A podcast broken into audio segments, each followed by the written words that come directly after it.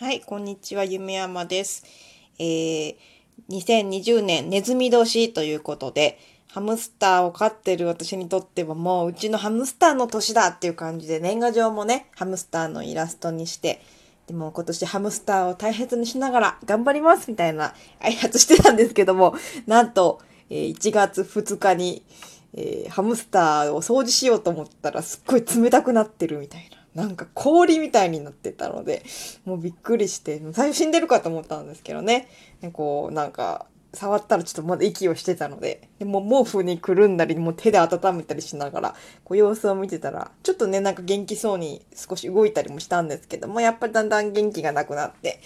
で、もう本当に眠るように安らかに息を引き取ったんですけども、ちょっとそのことをツイッターに投稿してしまったので、なんかちょっとやっぱりハムスター飼ってる方が思い出しちゃったよとかいう話もあったりして、こう心配かけたかなと思いまして。で、なんかこう、文字だけだと伝わらないですよね。なんか元気なの？何？もう、夢山さん、ペットロスなの？みたいな感じになるとちょっと、あれかなと思ってたら、ちょうどフォロワーさんがこのアプリを使ってなんか、ラジオ？なんかおしゃべり配信みたいなのをやってたので、あ、なんか、前にちょっとね、動画をやりかけたんですけど、うん、なんか、動画を用意するのも大変だなと思って、これ声だけでね、できるアプリを見つけたので、ちょっと使ってみてます。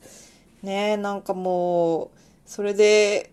まあ私は小学生の時に初めてハムスターを飼って、もう当時ハム太郎とかね、あの、ハムスターブームありましたんで、もう欲しいっていう感じで親に買ってもらって世話してたんですけども。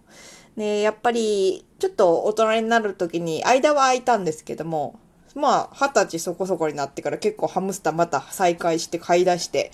で、こうハムスターがなくなっては、やっぱ悲しくて、で、なんか、うん、もう一度買いたいなと思って、もうなくなって数日後には次のハムスターを買いに行くみたいなことをもう3回ぐらい続けてやってて、10年ぐらい飼ってるんですけども、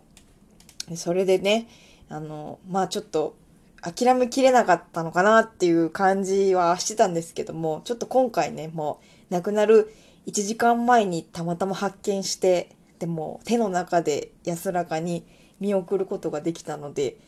ちょっとこれを一つの区切りとしてね、もうこんないい別れ方はちょっと逆にないから、もうここで一回、ちょっとハムスターは卒業した方がいいんじゃないかなっていうのは、ちょっと思いまして。で、なんかたまたま、えー先日クアナでハンドメイドマーケットというイベントがあったんですけど、そこでなんか可愛いね、多肉植物ですか？なんかサボテンみたいな、ちょっと売ってて、でなんか可愛いなと思って買ったら、水あげてるとやっぱ育つんですよね。で、なんか癒されるし、ちょっと植物ももう一度飼ってみ、飼ってみるっていうか、育ててみようかなっていう気がしてたんで、ね、ちょっと夜、花屋さんをちょっと見に行ったら、まあ、さっきツイッターにも投稿したんですけども、なんかネズミの形をしたね、鉢植えのガジュマルが売ってて、もうすごい感動ですね。もう感動の再会をしたような感じですね。ああ、なんかこう、部屋に置いといた時に存在感があって、すごい、なんか可愛い感じ。で、この木の大きさもハムスターの大きさぐらいですごくね、なんか、こう、亡くなったハムスターがここに宿ってくれたらいいなっていう感じもあって、ね、すぐ買って帰ってきました。でね、この木を育てながら今年はまた1年頑張ろうと思います。ちょっと大きくなったら植え替えてなんか大きくなるかもしれないですね。ガジュマルって大きいのも売ってますもんね。ね、なんかこう、大きくしてみるのもいいかなと思うんですけど、まあしばらくはこのハムスター、ハムスターじゃないんですけど、ネズミの鉢植えで育てようかなと思います。まあちょっといろんなこと今年はやりたいなと思いながらも、もう元旦からね、あの、ハムスターもなくなるし、ハムスター一晩ちょっと別れを惜しんで一緒に寝て、で、朝、あの、庭に埋めてあげたんですけども、まあ、ハムスターを埋葬して、うん、なんか涙もまだ出てなかったんですよね。涙も出るかな？悲しみに浸るかなと思ってたら、ちょっとなんかおばあちゃんちのお風呂壊れちゃって、で、ちょっと、なんか親戚もちょっと正月なのもあって来れなくて、うちの母親にやってくれみたいな感じだったんですけども、母親もちょっともう機械音痴でスマホもできないし、パソコンもできないし、もう電話帳開いて、うーんっていう感じだったんで、でもう私の方でスマホで調べたりして、ちょっと家電屋さん行って相談したりして、で、ちょっとお風呂修理のね、手配をしました。で、あのーおばあちゃん家のお風呂はなんとかなりそうなんですけども、まあそれで一度おばあちゃんにね、話しかけたりとかすると、もうなんかパソコンの教えてほしいことがあったとか、旅行に行った写真をパソコンに写して印刷したいんだけどどうやってやったらいいのとか、いろいろ聞いてくるんですよね。うん、と思って、やっぱおばあちゃんのこともちょっとね、あの話を聞いてあげなきゃいけなかったなっていう。うん、時々、やっぱ、忙しいと思って迷惑かけると思っておばあちゃんも言ってこないんですけども、やっぱ顔を出すといろいろ用事があったりするのでね。で、あの、お正月にこう親戚とか、普段会わないおばあちゃんとかに再会された方もいるかと思うんですけども、まあ、困ってなくてもなんか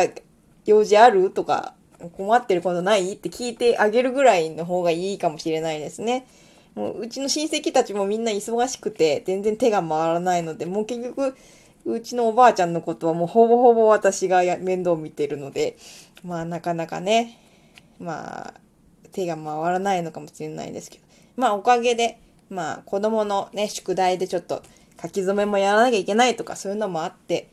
まあ忙しいおかげで落ち込んでる暇もなく、もうさすがにこのネズミの鉢植えを買ってきた時は、もう、ああ、なんかまたちょっと一緒に入れるかなみたいな感じがして、ちょっともう嬉し泣きみたいな感じでほろっと涙が出たんですけども、まあそんなに悲しいっていう、まあ小学校から繰り返し別れも経験しているので、そんなにペットロスとかいうのに陥ることもなさそうで、まあ良かったですね。まあ、あの、忙しいっていうのはありがたいことで、暇だと逆に落ち込んだりするのかもしれないんですけど、まあ、元気にやっております。まあ、またちょっと気が向いたらおしゃべり配信もいいかなと思っておりますので、よろしくお願いします。今年もよろしくお願いします。